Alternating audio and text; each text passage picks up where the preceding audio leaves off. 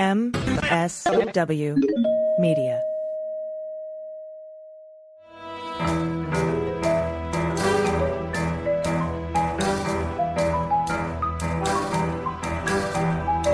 The rule of law is not just some lawyer's turn of phrase. It is the very foundation of our democracy. The essence of the rule of law is that like cases are treated alike. That there not be one rule for Democrats and another for Republicans, one rule for the powerful, another for the powerless, one rule for the rich and another for the poor, or different rules depending upon one's race or ethnicity.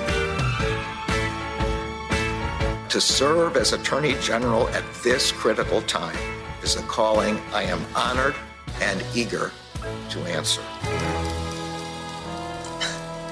So, yeah, now it's clean up on aisle 45 time. And for a long while yet, it is going to be clean up on aisle 45.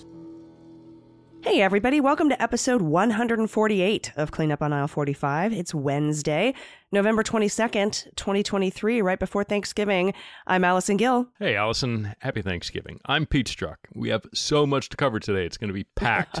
The Fulton County District Attorney racketeering case, we have a new protective order, a motion to revoke bond for Harrison Floyd, and a proposed trial date. And in the New York Attorney General's civil lawsuit, we have a suspension of the dual gag orders and an outright denial of Trump's motion for a mistrial. Yep, yep. And we have updates on multiple fronts, including the E. Jean Carroll case, which is set for January 15th, the Ruby Freeman and Shaye Moss defamation suit against Rudy, set for this December 11th, an update on the George Santos case, which is set for September 9th of next year, along with updates on the Hunter Biden charges, the Manhattan DA's criminal hush money case against Donald Trump, the Colorado case to keep Trump off the ballot pursuant to Section 3 of the 14th Amendment. We now have Nevada investigating fraudulent electors and a new filing in our good pal Jeffrey Clark's disbarment proceeding. But first, we need to thank our new patrons. Uh, if you've been on the fence about signing up, now's a good time because we're going to start planning annual MSW Media meetups. And I think we're trying to aim for the springtime.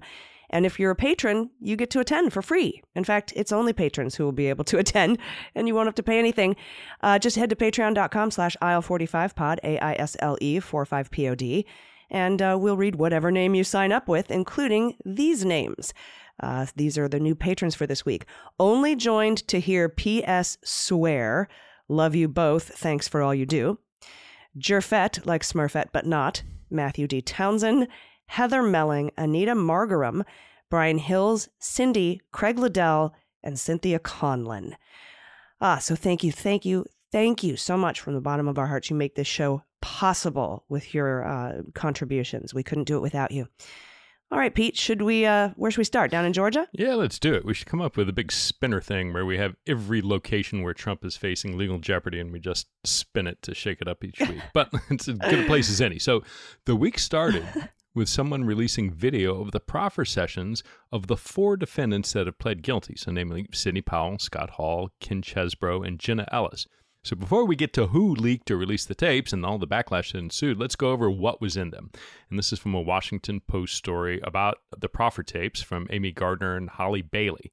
It notes, starting with Jenna Ellis, that she told Georgia prosecutors that a top presidential aide said to her in December 2020 that the quote unquote the boss did not plan to leave the White House, quote, under any circumstances and he said to me, you know, in kind of an excited tone, well, we don't care and we're not going to leave, unquote. Powell also said Giuliani spoke of a plan to gain access to voting equipment at a December 18, 2020 meeting with Trump and others in the Oval Office. Powell said that if Trump had appointed her special counsel to investigate election irregularities, as she had urged him to do in that December 18th Oval Office meeting, she would have sought to seize election equipment and would have considered using the military to do so.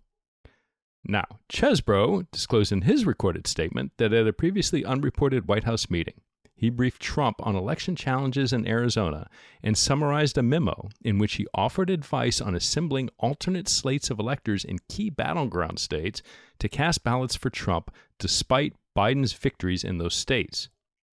Chesebro also disclosed for the first time that he played a role transporting documents signed by Wisconsin Trump electors to Capitol Hill as part of a Trump campaign plan to present Vice President Mike Pence with competing slates of electors. Hall appeared to implicate another defendant, lawyer Robert Cheeley, describing him as part of the quote unquote brain trust planning the Coffee County scheme. Hall also call revealed it a brain trust or not. well, yeah, you, you don't have to go find. It's a very low bar to to get into that trust. Uh, yeah. Hall also revealed a previously undisclosed role in alleged harassment of Ruby Freeman, a Fulton County election worker who was publicly described having to go into hiding after Giuliani and others falsely accused her of counting phony ballots. Hall said Cheeley approached him to help locate Freeman, and he surmised that he was tapped because of his skills tracking people down as a bail bondsman. Yeah, that's interesting because you know we we've been talking about getting um, testimony from somebody in each of the hubs of the conspiracy, but if Hall was revealing that he had an undisclosed role in the harassment of Ruby Freeman, then we've that was the last piece that they were missing. That was the last hub of the hub and spoke conspiracy they were missing was the Ruby Freeman thing.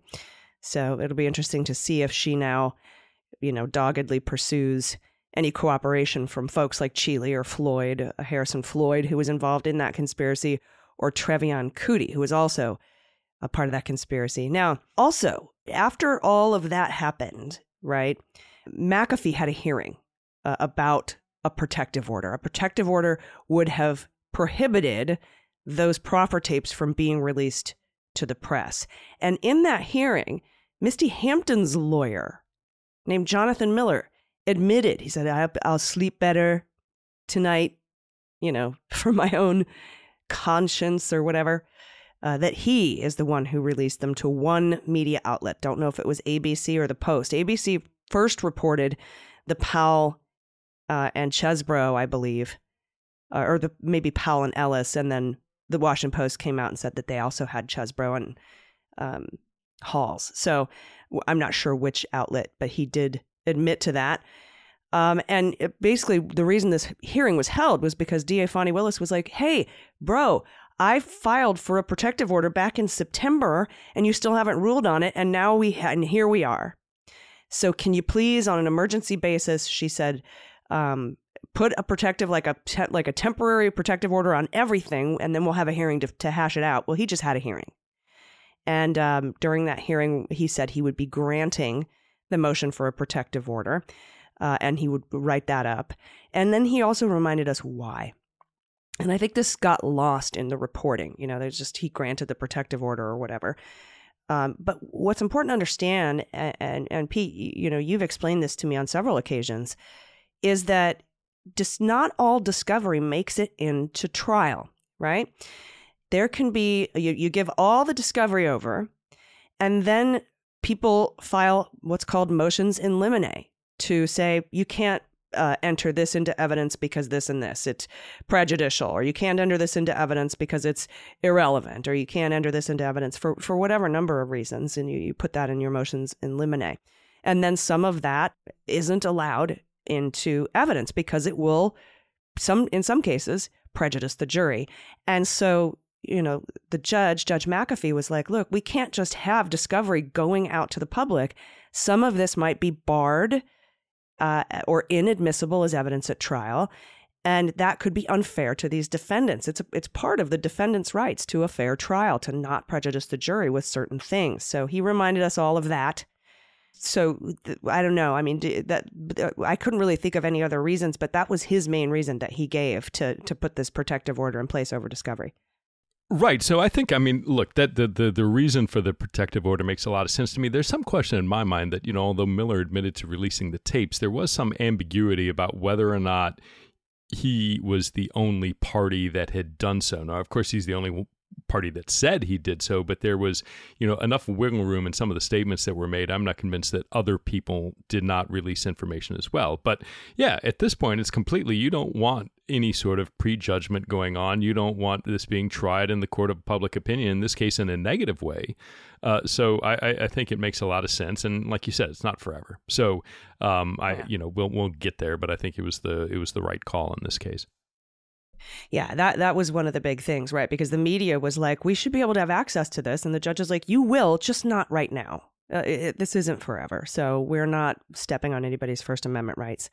Um, now, I, I, had another question for you too, because Chesebro's lawyer went on CNN or MSNBC, went somewhere, went on some show, and admitted the reason that Chesbro pled guilty was because he admitted that he didn't, or he, you know, he was didn't put contingency language in the fraudulent certificates, uh, meaning like what Pennsylvania did, where they said, "Hey, we're we're not the duly elected electors here. We are only going to be the electors if the court overturns it to Trump or something like that, sort of contingency language." And I was wondering if that sort of admission on television could impact any number of other investigations he's in, like Jack Smith. I think you know they're uh, in the D.C. one, or in uh, you know we know Arizona's looking into this. Michigan's still investigating um, fraudulent electors we know uh, now, and we're going to talk about this in a second, that Nevada is. But what are your thoughts on that? Well, I think every attorney, I would hope, is very aware and cautious about anything they say in the context of when they have clients who are implicated in more than one jurisdiction. And many of these defendants are, you know, and whether they're defendants in one jurisdiction and a witness in the other, any good attorney, and certainly if they're going to go out on national public, any media, let alone national media, has to have some expectation that every single one of those other jurisdictions and prosecutors are listening to each and every one of those statements. Now, that's the statement of an attorney, right? It's not it's not the person, it's not the defendant slash witness themselves saying anything, and it's certainly not them saying anything under oath. But you know, the the the rub comes in that you know ordinarily you would assume competent legal advice and representation, but there are so many defendants here with so many sketchy folks it, eh, that's not necessarily a given. But I I've got to believe that before making those statements, that he was well aware of who the all the various uh, audiences might be, and uh, you know, consequently, you know, said what he said, knowing full well who was going to hear it. Huh. Yeah, well, well, we'll see. um, what's going on in uh, Nevada? Yeah. I just mentioned. so let's go down to Vegas. And so, as it turns out, as we've talked about before on the podcast, the Attorney General in Nevada is quietly investigating Republican activists and operatives who falsely pledged the state's six electoral votes to Donald Trump in 2020, despite Joe Biden's victory in the state. As according to reporting, investigators have questioned witnesses about the attempts of the so called alternate electors to present themselves as viable representatives of the state's voters. Investigators have also asked about documents those people prepared as part of the effort. Now, in Nevada, six Republicans, including state GOP Chair Michael McDonald, signed fake certificates on December 14, 2020, falsely declaring themselves to be the state's duly appointed electoral college representatives. And you know, this is important too because we, you know, you compare and contrast the contested states and in some states you had, you know, Pennsylvania, people saying, "Look, is this legal? Can we do it? I don't want to sign something saying that we are bona fide electors. We need to be cautious about, you know, signing a false statement and at least according to what is being reported out of uh, Nevada, you know these these false electors sign not only you know fake certificates but declaring themselves to be duly appointed. So i you know whether that leads to state charges or not it's clear that from this reporting and again my my guess is it's not Nevada state investigators or prosecutors who are leaking this information. It's the people who are being interviewed or their attorneys who are going out and talking to the press and trying to, you know, either get ahead of the narrative or present, you know, if their client's a witness, present the client in the best possible light. So it, it clearly it is, you know, active. This is the sort of thing that typically you see in the course of investigations as people get interviewed that you get little dribbles out to the press like this. But, you know, here we are in November 2023, and it, it sure seems like the investigation is still, uh, you know, strong and underway. Yep, and we'll see what happens. Also, eyes on Arizona. They've been investigating for uh, since I think January of this year or March, uh, and then I think a special prosecutor was appointed in May, so they could be pretty far along in their investigation as well.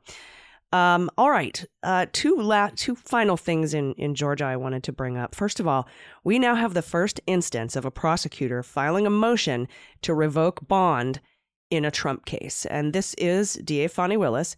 and she filed a motion to revoke Harrison Floyd's bond because he has been on Truth Social, I believe, intimidating witnesses um, and continuing to intimidate witnesses, like Ruby Freeman. He's part of that conspiracy uh, to to uh, intimidate Ruby Freeman and to get her to lie to say that she was part of an effort to count fake ballots.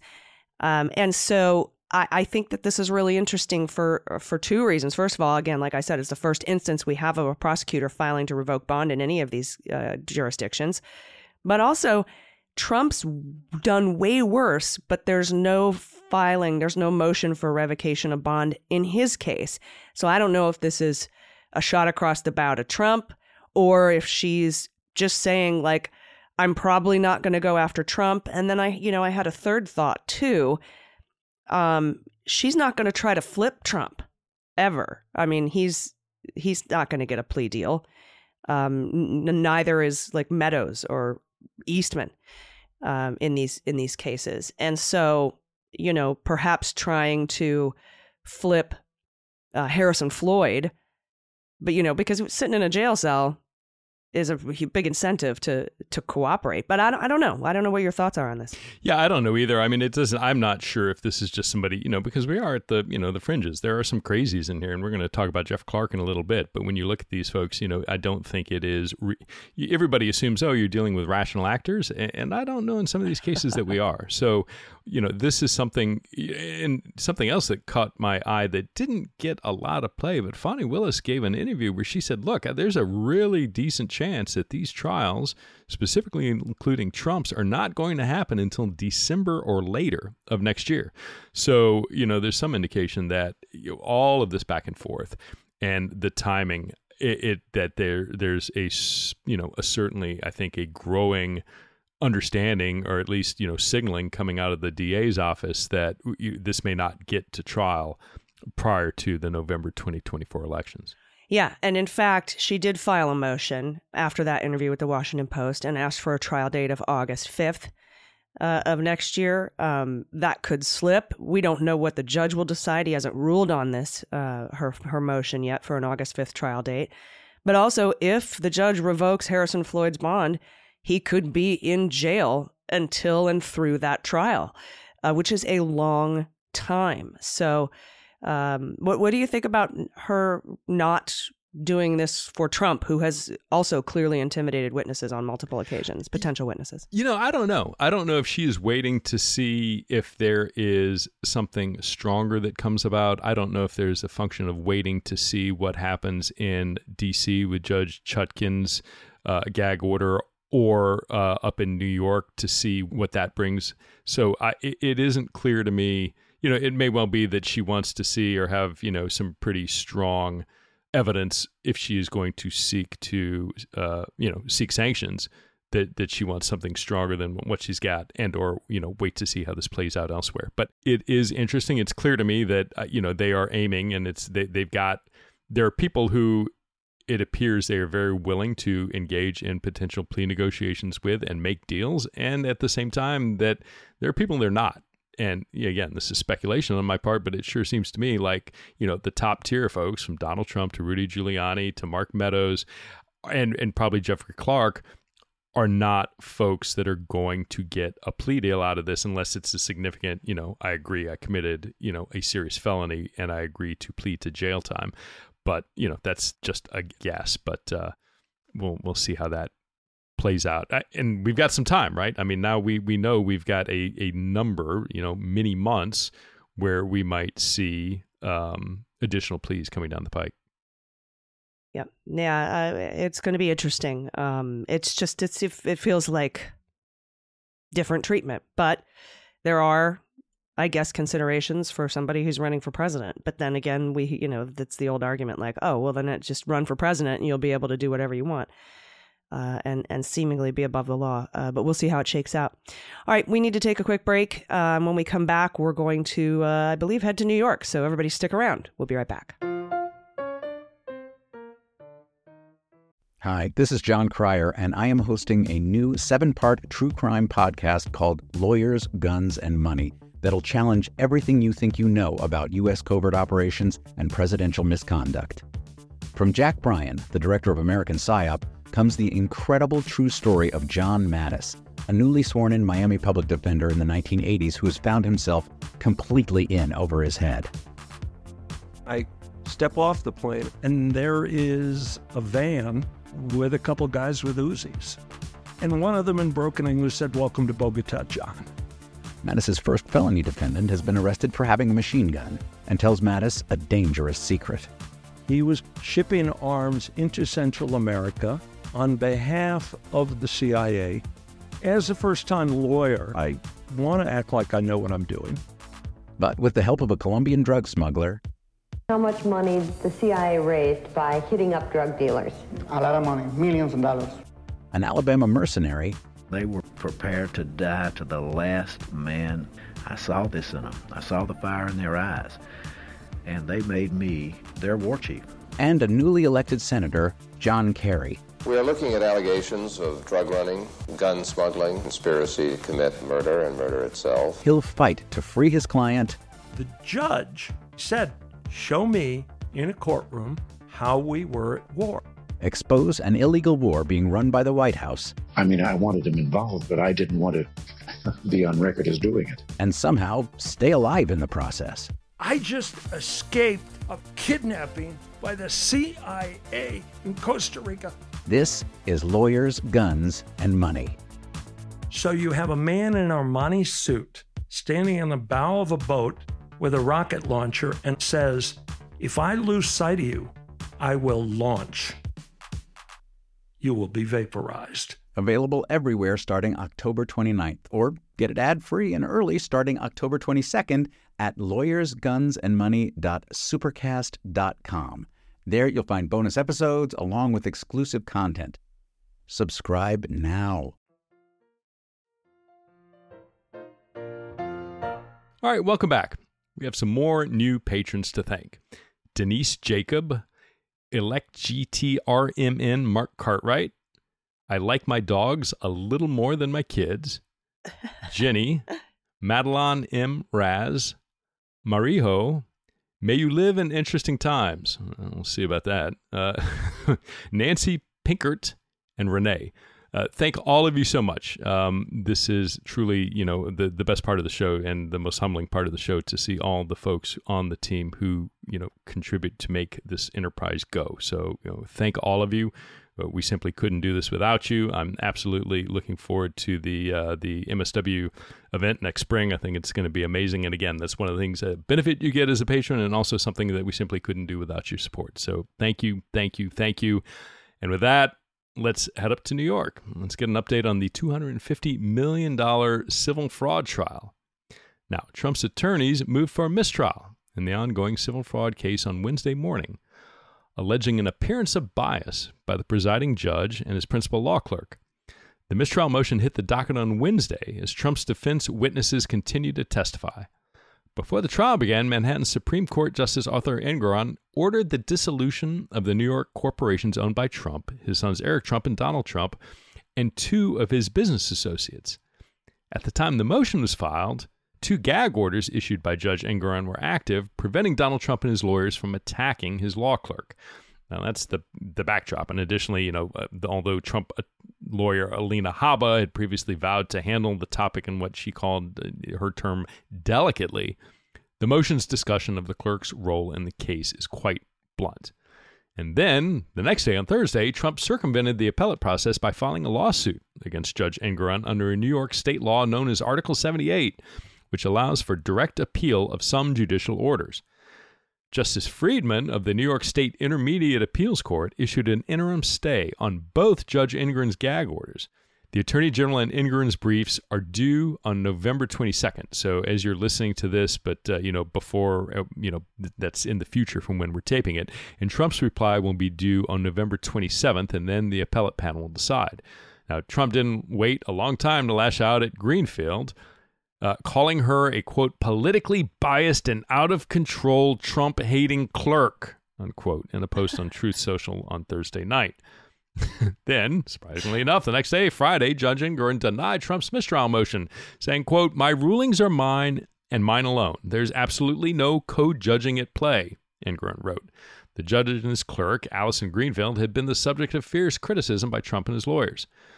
The Attorney General had proposed a briefing schedule to address the mistrial motion, but Engoron ruled that was unnecessary, calling the motion itself, quote unquote, without merit, and writing, quote, subsequent briefing would therefore be futile, unquote. I, and I look, I, Trump's attorneys have they know this. This is performance art. This is something for you know RBN and Fox News and all the you know the social media ecosystem that they can reprint all the you know the the, the true thing that he's doing and it it has no chance of success. It didn't have a chance of success. I would be shocked. I mean who knows what the hell alina habba thought but is his competent attorneys i think understood full well it had no chance of success. This is out there to provide a talking point and to you know satisfy some rant that trump probably threw out demanding that they file this. But it's it's again it would be funny if it weren't just such an extraordinary I, I, everybody, all of this time, all of these judges, all of their clerks, the lights, the water, everything at the courthouse is paid for by taxpayers. And so this just continual misuse of the judicial system by Trump, who, by the way, his attorneys are being paid by, you know, the nickel dime mom and pop MAGA donors who are providing the money for him to file these things. It's just dr- grinding down the gears of the judicial system for frivolous bullshit. And yeah, you know, we're all we're all paying for the Trump show. That's what's happening. Yes, exactly. But you know, here, I mean, Engoron made the right easy call, surprising no one. But you know, we'll see. Maybe we'll get. I, I, think the appellate panel will decide fairly quickly. I mean, granted, this is the the briefs are due before Thanksgiving. Trump's reply is not due until the following week. Uh, but I wouldn't be surprised to see, you know, something. Well, who knows? But I mean, if I had to guess, it wouldn't be un, unexpected if the appellate panel decided something before the end of the week. But well, I, well he files these losers so he can have a grievance. Sure, and yeah, and not having a jury trial, or or in D.C. saying he, you know, de- uh, changing his position and all of a sudden demanding that the trial be televised, knowing that it probably won't be, so that he can cry about it not being televised and how unfair it is, and the American people deserve the sunlight, etc. So it's it's these are these are pre grievance motions is what they are. And let's stay in New York. Uh, let's go to the Manhattan DA's office. Alvin Bragg has filed his opposition of Trump's motion to dismiss the hush money business record falsification felonies. And this story comes to us from Adam Klasfeld, who has been doggedly covering uh, these cases for the messenger. He says Alvin Bragg urged a state judge on Thursday to reject Donald Trump's bid to dismiss his hush money indictment. Quote, defendant is alleged to have lied in New York business records over and over to conceal the truth about his involvement in an illegal conspiracy to undermine the integrity of the 2016 presidential election. That's DA's counsel Matthew, uh, uh, let's see, is it Colangelo, I believe? Yep. And he wrote that in a 98 page legal brief. He uh, went on to say a grand jury decided, based on the facts and the law, to charge the defendant with felony crimes for his conduct. The case should now proceed to trial. Defendant repeatedly suggests that because he is a current presidential candidate, the ordinary rules for criminal law and procedure should be applied differently here. And then Colangelo quotes the 11th Circuit's ruling overturning Judge Aileen Cannon's order for a special master in the Mar a Lago documents case, which is a brilliant citation and quotes the 11th Circuit to say, to create a special exception here would defy our nation's foundational principle that our laws apply to all without regard to numbers, wealth, or rank. yeah, I, you can never like anything relating to Aileen Cannon is uh, is is always a, a, bonus win. Don't I? You know, um, don't get me started. Yeah, and those that. I'm sure there's there's plenty of outrage on the Jack podcast, but uh, those Eleventh Circuit uh, orders and rulings, the, the slapdowns, fire. Yeah. yeah. and, and they're not they're not oh there was an error this is like you know the the the announcer on Billy Madison you know essentially yeah. having read this brief we are all for dumber having for having read your opinions you know may God I have award mercy you on your no soul. points may God have mercy on your soul yeah I don't say who knows so let's while we're up in New York let's stay there but go from state court up to federal court uh, with an update on the Eugene Carroll case in the Southern District. So on November 14th, uh, judge Kaplan, who's the judge presiding over the case, ordered the parties to file a joint pretrial order by November 22nd. They filed it, though, the next day. Uh, in the joint pretrial order, it lays out the history of the case as well as the sexual assault. It states that as a result of the first trial, the jury in this trial will be required to accept as true that Carroll was sexually assaulted and that she did not make the story up. The jury will also be required to accept as true that Trump's statements while he was president were defamatory and made with actual malice. It also lays out the stipulated facts, potential witnesses, and that both parties have demanded a jury trial. Carroll expects the trial to last two to four days. Trump expects it to last three to five days. Carroll seeks punitive damages, and Trump seeks to have the action dismissed in its entirety. And look, my initial thought is let's take a step back from the ins and outs of this particular trial and just just focus on that. The jury will be required to accept as true that Carroll was sexually assaulted by Trump. Eh, and, and and we'll talk a little bit about what a judge found out in Colorado, but just we have a man who was the 45th president of the United States, who is the front runner and in most every damn poll that's coming out recently, leading the incumbent president in the presidential race of 2024. And juries in federal trials potentially are going to be required to accept that the presumptive Republican nominee for the president of the United States sexually assaulted somebody and then defamed her with actual malice. But let's mm-hmm. charge ahead. Let's, Mike Johnson, God fearing man, carrying your Bible around, let's crack that open and find how, you know, that's somewhere in the Sermon on the Mount, I think, that, that, that a, you know, a, a, a sexual abuser, you know, walks in in the light of God, right? That, that this is all entirely consistent in MAGA world, where up is down and left is right. But, well, the chosen ones are flawed, Pete. You know. Sure, sure, sure. But but not Hunter Biden though. Hunter Biden, let's let's get some more dick pics and talk about his sin. Hunter Biden, who isn't running for any office, let's get Marjorie Taylor Greene to you know blow up some more poster boards of salacious photos. Yeah, they're just mad that they're not on water slides with hookers and blow. That's I mean, personally, that's what I think is the problem uh, in that particular case. But you know, whatever. Um, but yeah, we have now we now have courts saying Trump uh, conspired more probably than not to defraud the United States and obstruct an official proceeding. He sexually assaulted E. Jean Carroll and engaged in insurrection. These are now things that courts have declared. So yeah, no, presumptive nominee for for for 2024. Go GOP. All right, uh, here, here's some more. We're going to go to the Eastern District of New York now for an update on George Santos's 23 felony indictments. Just this past Tuesday, an ex fundraiser for Santos pled guilty to defrauding campaign donors, uh, adding uh, the pressure, adding to the pressure for the embattled New York Republican. This is Samuel Miele, maybe? Miele? He's 27. He admitted to impersonating a staffer from McCarthy's, uh, uh, you know, office in soliciting campaign contributions and to charging donors credit cards without their consent. That's called stealing. U.S. District Judge Joanna Seybert accepted the plea deal to one count, uh, uh, the plea, I should say, to one count of wire fraud, part of an agreement with federal prosecutors, and set Miele's sentencing for April 30th of next year. So I want to take a quick break here because oftentimes when we say sentencing's for April 30th, sentencing will be in six, eight months, whatever, uh, there are inevitably people who say, why does it take so long to get a sentencing hearing? And so I just wanted to sort of uh, talk to you about this, Pete, because I know you're pretty, pretty, uh, got some, you're an expert in this too. What I've noticed is in between um, the the either the guilty plea or the verdict and sentencing, you have to meet with the probation office, and you have to have a, uh, several meetings about your financial conditions so that they can figure out what uh, an acceptable fine is, or you know what to you know for um, something that you have to pay restitution for. So there's several of those meetings. Then there are several pleadings and briefings and replies and surreplies about sentencing recommendations, which, you know, go back and forth quite a bit. And then, so there's all sorts of things that have to happen. And then, of course, there's, there's the court schedule. You know, our, our federal bench um, is really backed up, not just because of COVID, but because it's just, it's been inadequate for a long time uh, in a lot of, in some specific jurisdictions, others not so much.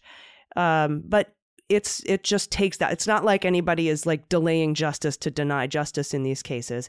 There's just so much that has to go on between a guilty plea or a conviction and a sentencing hearing. Um, what what else is? Uh, did I cover everything? There's got to be other stuff in there. Yeah, I think that's right. I mean, I think people pay attention to it now because we're suddenly because of Trump, everybody is interested in the timing and how long things take and when things will get done. And and when folks look at this and you know, and the sort of strap hangers, the George Santoses and Rudy Giuliani's and others of the world, you know, folks see the reality, which is exactly what you've laid out. That you know, the the criminal justice system does not move quickly at all, and when you look at the civil process or when you look at the bar process, it can take even longer. So there are, you know, I think that was a, a very good list. In some cases, you know, although there is not an indication um, that he is cooperating. In many cases, if there is, you know, if a defendant wants to plea and then say, hey, look, I want a reduction for cooperation, they'll wait to see the nature of that cooperation before making a recommendation to the judge about, you know, hey, it, it, could be like, I cooperated and I gave an interview is very different from I cooperated and went into trial and testified against somebody else in a way that was key to their conviction. So the amount and type of cooperation can vary. Again, not saying that's the case here, but that's just one more additional thing that rolls into all of this. But, uh, you know, again, the next time, you know, when you're looking at other, step outside of all of Trump Magaland and, and pick some other trial and things do you know things take time. Um, you know, Charlie McGonigal, a, a, former FBI agent who has pled guilty now in both D.C. as well as in SDNY for taking money and, and some acting on behalf of uh, some some foreign entities, pled guilty. You know, several months ago, and sentencing, I think, at least in the D.C., uh, New York, I think, is December, and D.C. is not going to be until early next year. So again, it, it seems like a long time, but when you look across the board, it, it just takes a long time. That's that's the nature of the process. Yeah, and uh, I'm glad you brought that up about the cooperation because um, in this story, uh, it says that there is not any indication that Milley is cooperating with prosecutors. Doesn't mean he's not. So we don't know at this time whether they just he, they got this plea deal just to get it off the docket and get it done, or if they if there's a cooperation um, at at play here or not and uh, maybe that, like you said, if there is, has something to do with the sentencing being so far out. Like, remember uh, Green? What was his name? Matt Gaetz's uh, yeah, uh, Green, Green Greenfield Greenfield Greenfield, Green, I think, right? Something. Uh, yeah, the Greenberg. That's Greenberg, it, Joel right, Greenberg. Right, right, yes. Uh, exactly. putting it off a year, putting it off a year, putting it off a year. Uh, and then, of course, there was never any charges against Matt Gaetz, but whatever uh, it, it's you know sometimes that's uh, yeah also a consideration like you said but at this point we don't know if he's cooperating. Uh, as we know in may santos pled not guilty to the federal charges for laundering money uh, to pay for his personal expenses illegally receiving unemployment benefits and lying to the house of representatives about his assets. Then again in october may june july august september october five months later uh, he pled not guilty to superseding indictments accusing him of charging campaign donors credit cards without their consent and reporting a bogus $500,000 campaign loan. And then, you know, back in DC, we've got this new House Ethics Committee report that has been released on George Santos. And it's a barn burner, dude, along with making a criminal referral to the Department of Justice for things that they say haven't been charged in the 23 felony counts already brought, but they really weren't clear about that. The committee decided not to bring specific charges against Representative Santos in order to avoid substantial interference with the DOJ's ongoing and active prosecution. Uh, of Representative Santos and others. So they're just they just put all the facts together, send them over to the DOJ. We could see additional superseding indictments. I'm not sure. I don't know if the DOJ missed anything that the committee got, or you know, vice versa. But um, we'll see. We'll see what ends up coming out of that. But Representative Guest has filed now a resolution to expel Santos. He did that last week. And a vote, I believe, is expected after the Thanksgiving holiday. Now, before, there were a lot of people saying he hadn't gone through his due process and we shouldn't expel him, including Jamie Raskin. And even Laurence Tribe was like, my student is now the teacher. He changed my mind on this. He he deserves due process before we expel a member of Congress. We do it so rarely. Uh, but now it seems like a lot of people who weren't so keen on expelling him before aren't uh, shying away from it now. Uh, I don't know if he will be expelled. He requires a two thirds vote, but uh, we'll we'll know after the holidays. Do you think he could be expelled? I think it might be. I look, it's going to be close. I mean, earlier I would have said absolutely not, but I mean the fact that you have now not only your, but the biggest thing was the detail in the report, and you know, going to say that he's the, the that money, illicit money, that he was spending report. it on Botox and OnlyFans, and at some point, again, godly Mike Johnson, man of the Lord, my man of the book.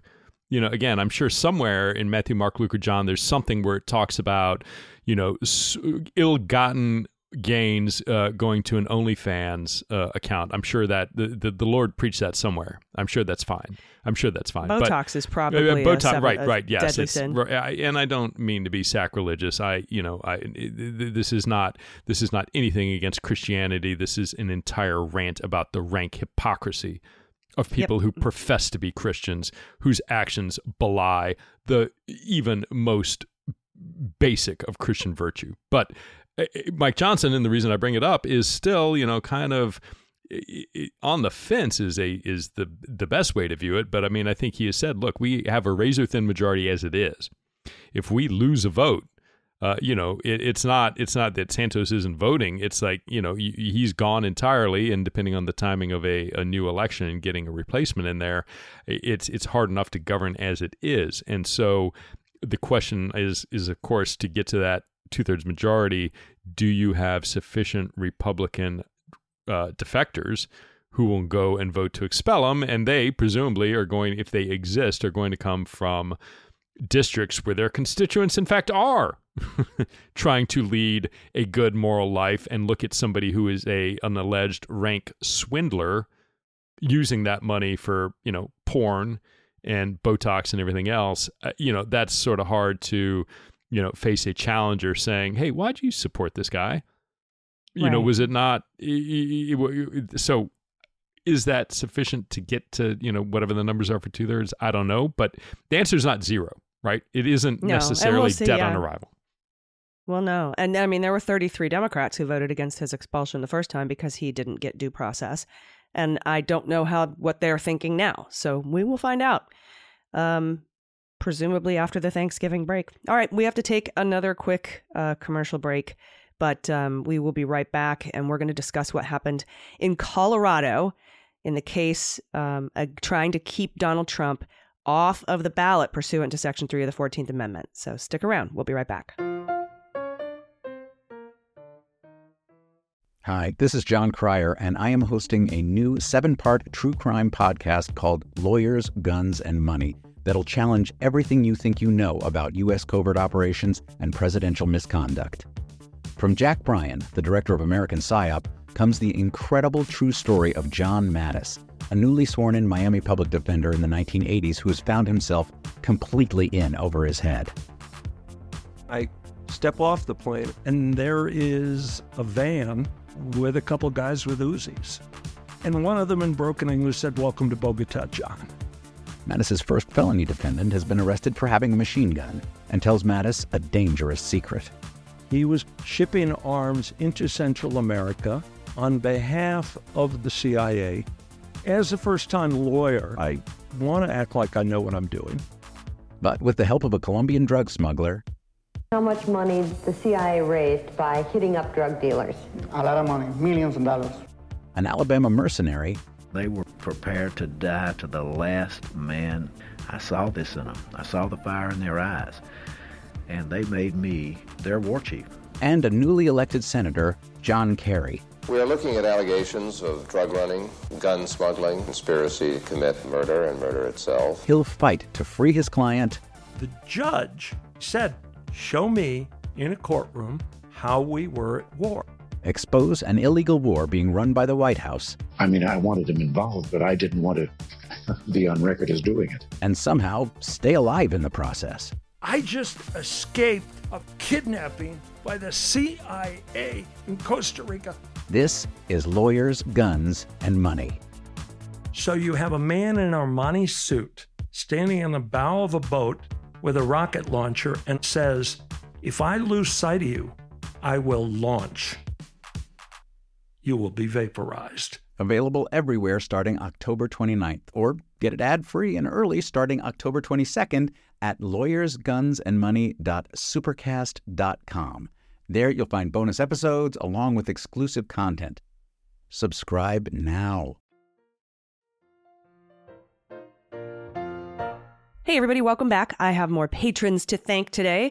We have sometimes Stephanie Tishner, Susan Churchill, Ben Lowry, Dave and Lori, Deborah Kaufman, Jennifer Madore, Therese Fantasia, beautiful name, and Terry Cummings. Thank you so, so, so much for being patrons. We appreciate you. Uh, before we head to DC to round out the day, let's make a pit stop in Colorado. This week, we got a ruling in the lawsuit brought by Republican voters in the state to keep Donald Trump off the ballot in 2024 pursuant to Section 3 of the 14th Amendment.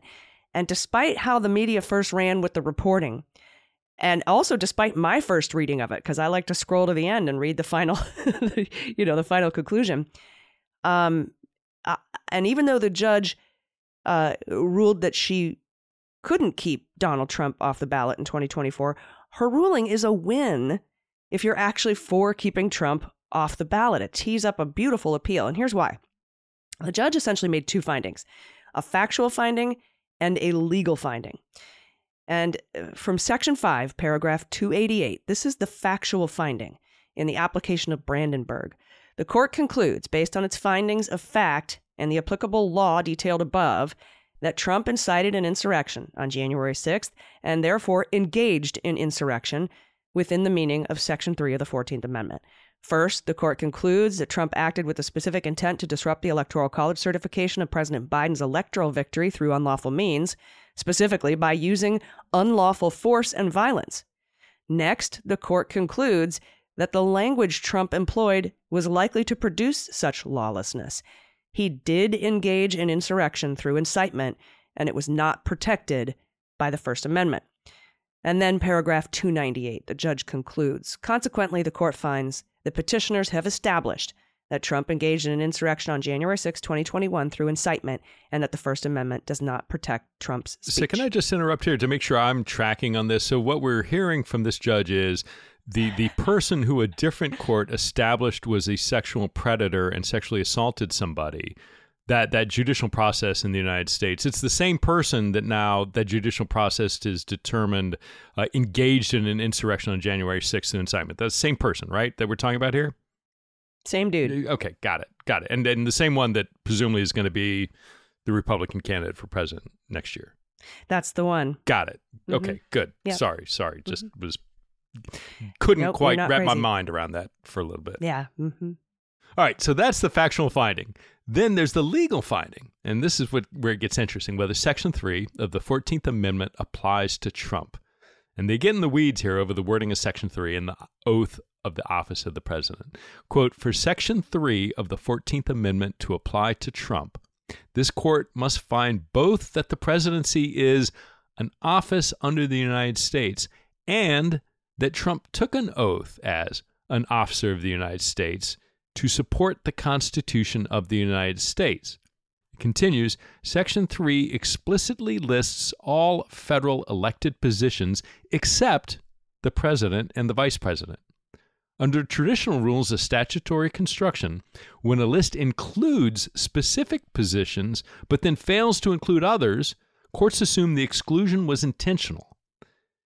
The ruling continues. Next, the court addresses whether Trump previously took an oath as a member of Congress, as an officer of the United States, or as a member of any state legislature, or as an executive or judicial officer of any state. The court agrees with interveners that the drafters of the Section 3 of the 14th Amendment did not intend to include the president as a quote officer of the United States, unquote. Con- the, the ruling continues, quote, while the court agrees that there are persuasive arguments on both sides, the court holds that the absence of the president from the list of positions to which the amendment applies, combined with the fact that Section 3 specifies that the disqualifying oath is one to support the Constitution, whereas the presidential oath is to preserve, protect, and defend the Constitution. I, you know, and I'm curious to hear what you think. I mean, you know, there's there's a reason why. Well, uh, uh t- first, tell me what you think about it, and then we can we can get a discussion about it.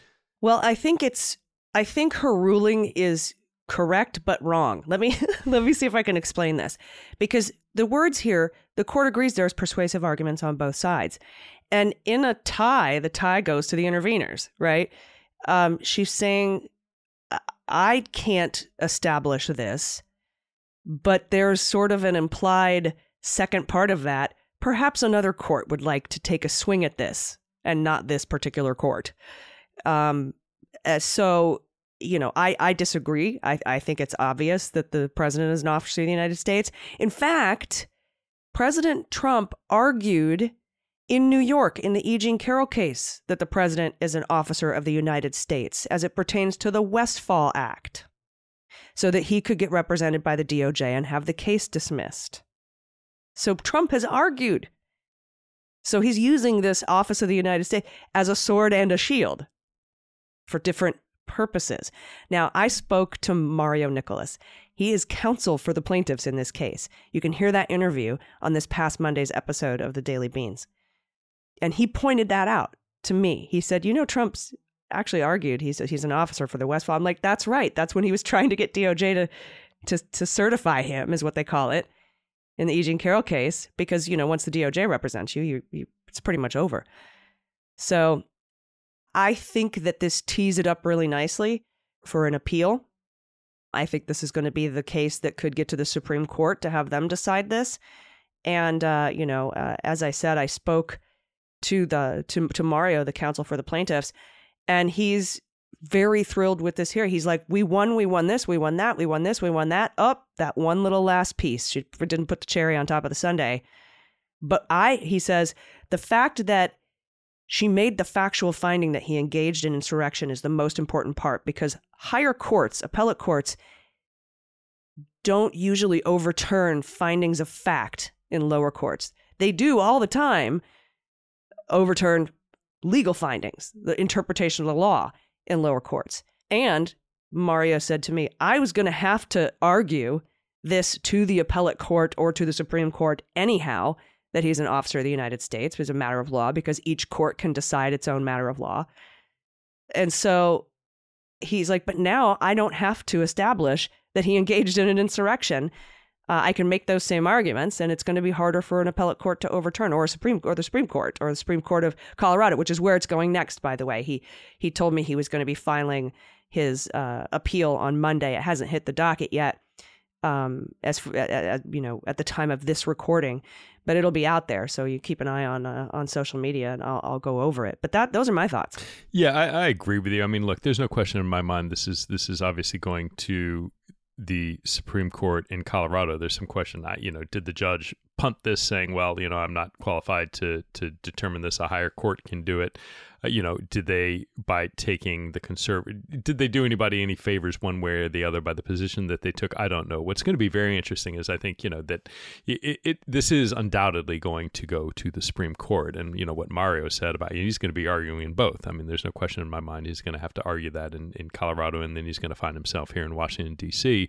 But what is going to be interesting is you know this is just Colorado, and if it gets to the Supreme Court, if you get multiple states you know, what are their positions? Do you have a unanimous group of states who have judgments finding that Trump, you know, judicial findings that Trump engaged in an insurrection, or do you have mixed results? And does that matter? You know, how does that influence the court's analysis if it's a unanimous perspective coming out of the states or not? Traditionally, the Supreme Court, again, you know, we've talked about it, has been very deferential to the you know the, the the state's ability to judge and rule particularly on electoral matters what they're going to do i mean all of the arguments about redistricting and uh, you know the Moore County decision in, in north carolina or the, i don't know that there's a decision out yet but the the the litigation has consistently been that the role of you know elections the states have a presumptive strong strong yeah. interest in controlling those except probably the conservative majority is going to decide this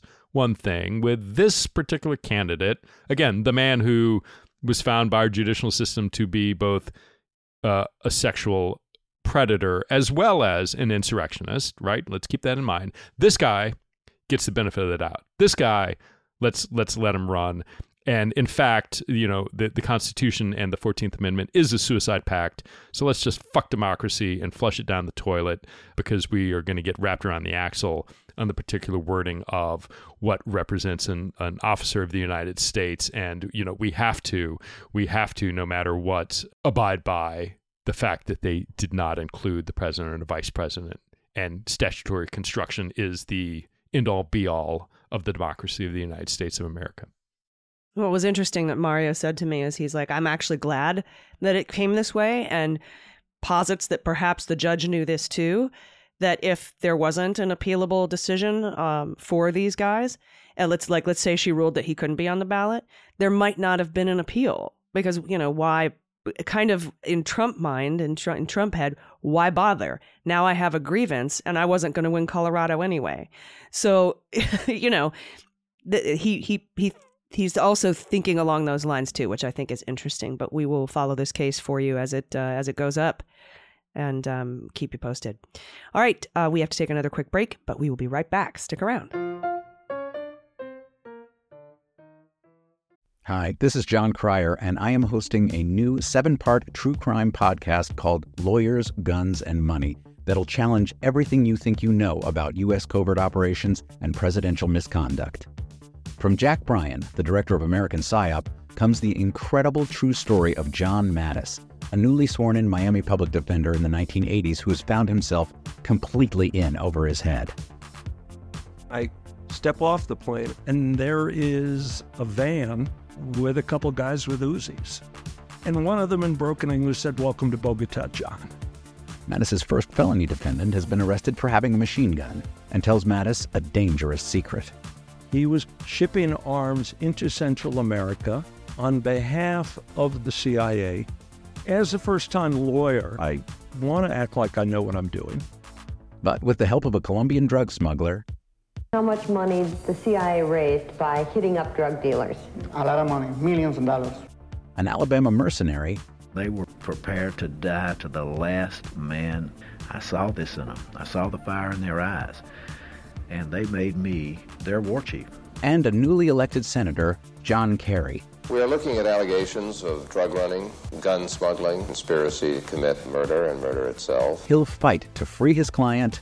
The judge said, Show me in a courtroom how we were at war.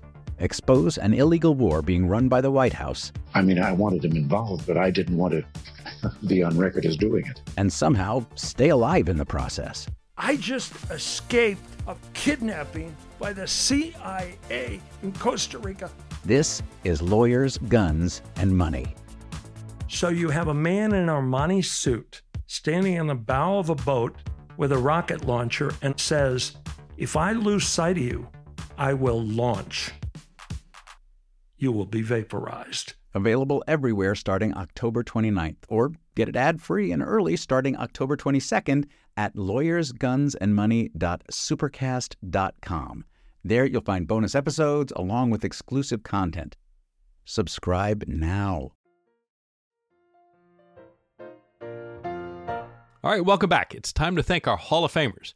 Uh, you are the folks who go above and beyond in your support, the the all stars of the team that makes all of this go, and can't thank you enough. And so, without further ado, huge thanks to Mr. Halfspeed, Patty B, BackdropBooks.com. I'm a trash bag from Arizona. Kirkland J. Bateman, another Minneapolitan, and Sloan Russell thank you all so so very much for your support and yes. for for everything thank you do. You. Thank you, thank you. And so with that, let's finish the show. Here is in Washington D.C. where I am. But first, before we do that, let's take a small detour to Delaware, where Hunter Biden has filed his motion for subpoenas pursuant to Rule 17.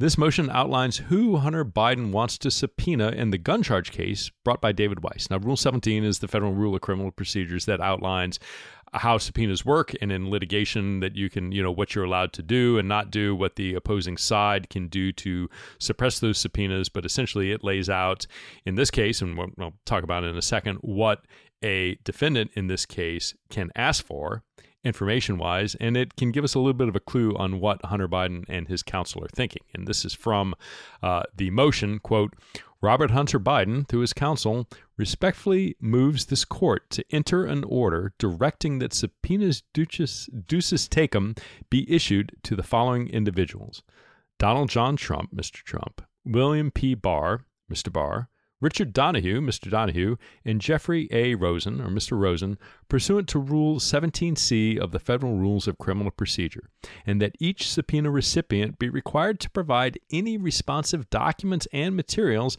by December 1st, 2023, to allow Mr. Biden sufficient time to review the material in advance of any necessary pretrial motion, evidentiary hearing, and or trial. Now, the reasoning behind these subpoenas makes it clear that Hunter Biden's lawyers plan to file a pretrial motion to dismiss the case for selective or vindictive prosecution. Here are some excerpts from it. It has been reported and revealed in the now public IRS investigative files concerning this case, released by the House Ways and Means Committee, that separately, the Department of Justice under then Attorney General Barr opened a dedicated channel at the U.S. Attorney's Office in Pittsburgh to receive information about Mr. Biden coming from then President Trump's personal attorney, Rudy Giuliani, and his associates. That effort to review and vet any material was coordinated by then U.S. Attorneys Richard Donoghue in EDNY and Scott Brady in Pittsburgh of the Western District of Pennsylvania.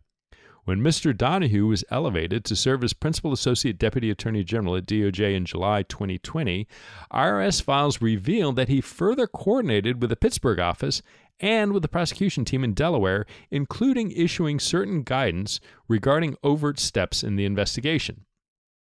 As Deputy Attorney General, Mr. Rosen interacted with teams investigating Mr. Biden in both Pittsburgh and Delaware. Testimony and investigative files provided by IRS agent Gary Shapley also reveal that around the 2020 election, all aspects of the investigation, quote, needed to be vetted with U.S. Attorney Weiss and Deputy Attorney General Donoghue which was misspelled, Donahue. Public reporting reveals certain instances that appear to suggest incessant, improper, and partisan pressure applied by then President Trump to Rosen, Donoghue, and Barr in relation to an investigation of Mr. Biden. These confirmations of communications give more than a mere appearance that President Trump improperly and unrelentingly pressured DOJ to pursue an investigation and prosecution of Mr. Biden. And then finally, uh, consequently, Mr. Biden now moves this court to issue four subpoenas directing uh, Trump, Barr, Donoghue, and Rosen to produce this information. Uh, so look, I think there is a decent. I think there. The, the question is whether or not the court's going to do it. There is a, a pretty short timetable.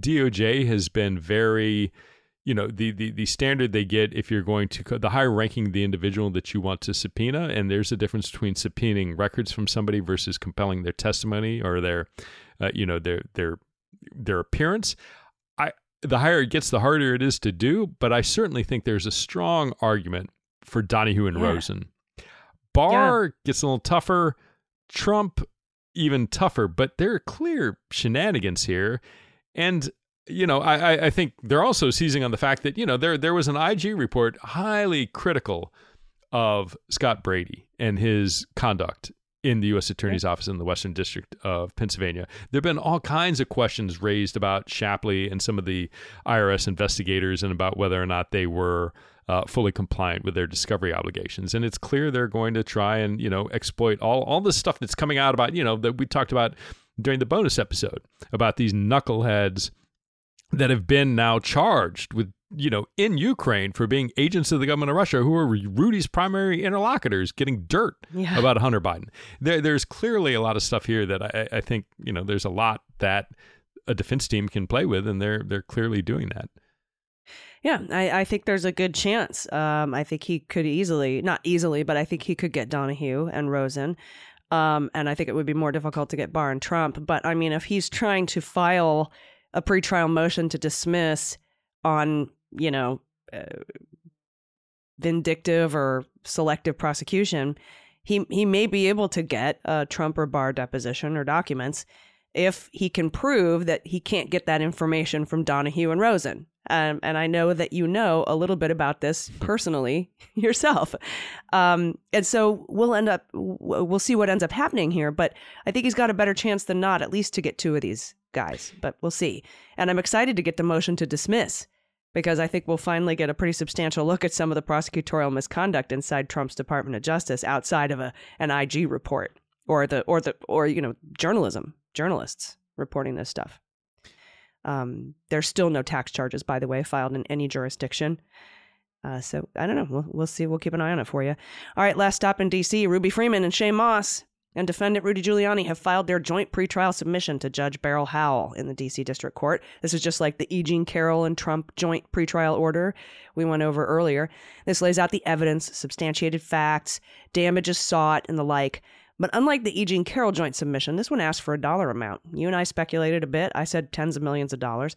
Um, but for punitive damages alone, Ruby Freeman and Shaye Moss are seeking 15 to 43 million.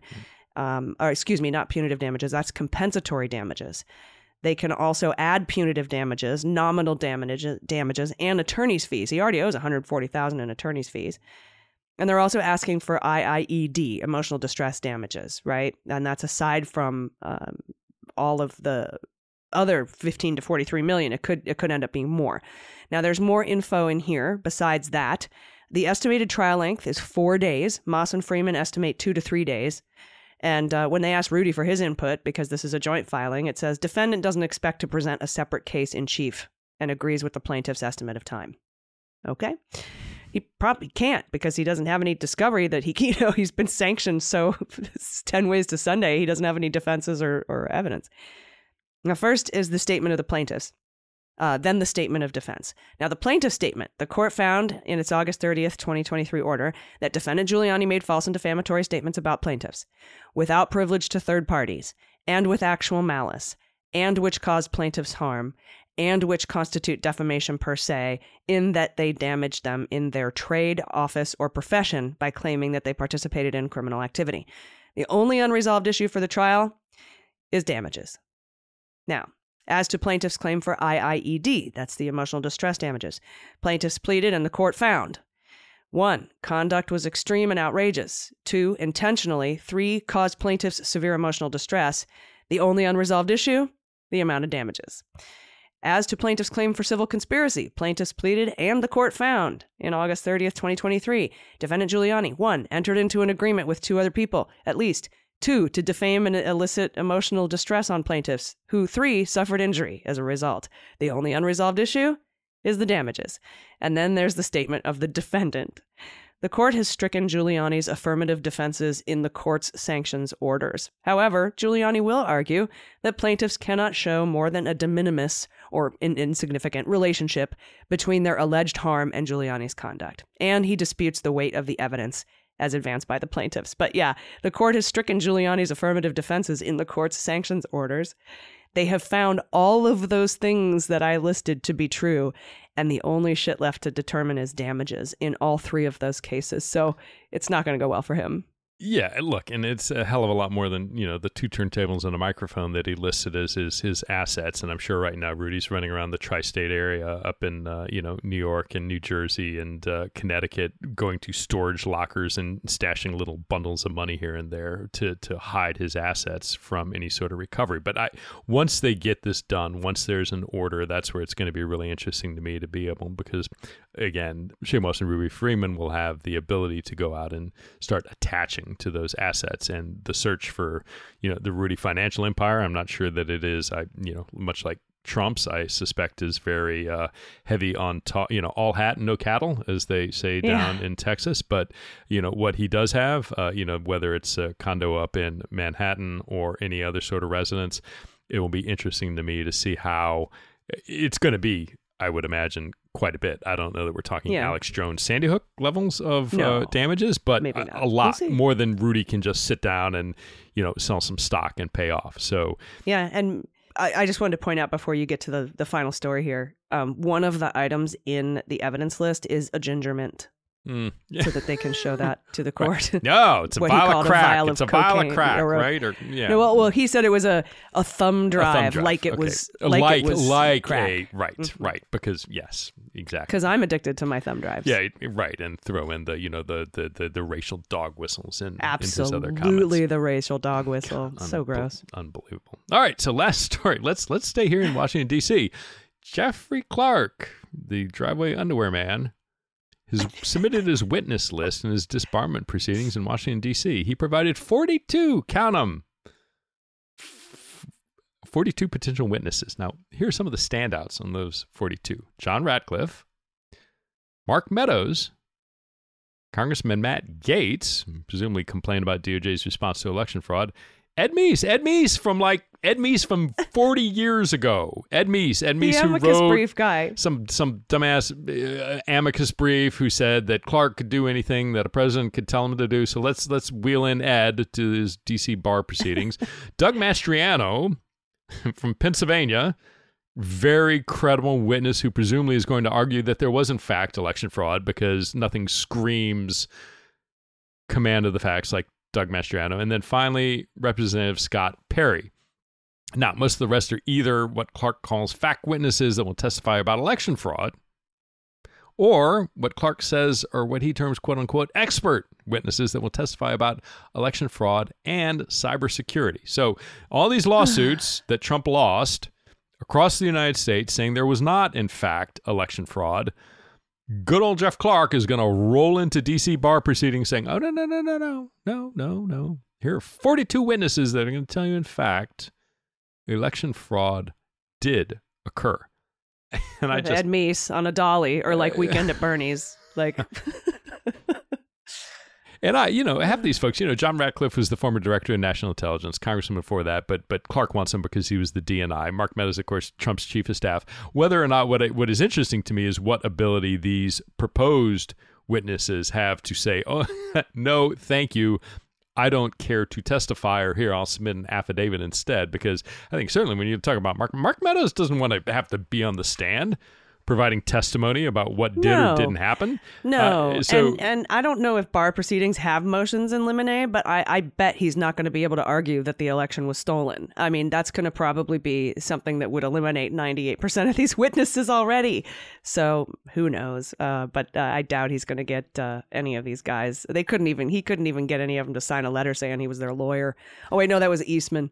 That was Eastman. Um, yeah, yeah, Meadows like, yeah, absolutely. I will put in jeopardy my uh, entire career as a free man and come and testify in your disbarment. Yeah, that'd be great. Cool. Sign me up, then. Yeah. Mm-hmm. Yeah, it's No it's again you know, something. But Donald Trump is the, this is Tom Nichols' phrase. Donald Trump is the patron saint of the third line of the government. I mean these these aren't the first string. They're they're not the starters. They're not the second stringers. These are like the third stringers or worse. They're just people who you look at and you say, why? How I, I can understand how you burrowed into the government somewhere, functioning as a not particularly competent level functionary, and suddenly you were thrust upon the national stage as the potential attorney general for Donald Trump in the middle of the you know right before the insurrection and now you're you're in here trying to save your ass in and hopefully you know we'll see what DC does but I just I don't have a lot of hope for Jeff Clark's presentation but we'll see we'll see what he does um, And uh, you know, as we know, unfold. watching this go with through through this with Rudy and Clark, these these disbarment proceedings take forever. So something else that should be looked at and fixed, uh, in my opinion, since we're going to be having a lot of election litigation in the, in the coming decades, uh, because that is now the Republican way. All right. Thank you again so much, everybody, for listening. Thank you to our patrons. Uh, keep an eye on your inbox. We're going to send out whenever our next uh, happy hour is, our next Zoom happy hour. Uh, again, if you want to sign up, that's uh, patreon.com slash aisle45pod. That's A-I-S-L-E 45-P-O-D. Do you have any final thoughts before we get out of here for the week, my friend? Uh, except other uh, other than just to everyone have a really incredible holiday with your family or friends or however you celebrate it. yes absolutely take a step away from all of this crap give thanks because there is still a huge amount that is good with life with our country with your family if you have MAGA extended family don't uh, you know focus on the good things of life and uh, Yeah, hope although you a- take their phones and subscribe to Clean Up on Aisle 45 for them. Yeah. So anyway, but no, truly, truly happy Thanksgiving to each and everybody, and uh, we'll see you next week. All right, I've been Allison Gill. And I'm Pete Strzok. Clean Up on Aisle 45 is written, researched, and produced by Allison Gill, with editing by Molly Hockey. Our art and logo designer by Joelle Reeder and Moxie Design Studios, and our music is composed and performed by Adam Orr. Clean Up on Aisle 45 is a proud member of the MSW Media Network, a collection of creator owned podcasts dedicated to news, politics, and justice. For more information, visit MSWmedia.com.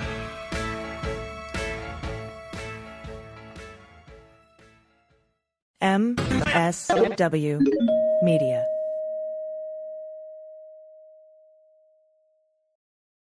Hi, this is Jon Cryer, and I am hosting a new seven part true crime podcast called Lawyers, Guns, and Money that'll challenge everything you think you know about U.S. covert operations and presidential misconduct.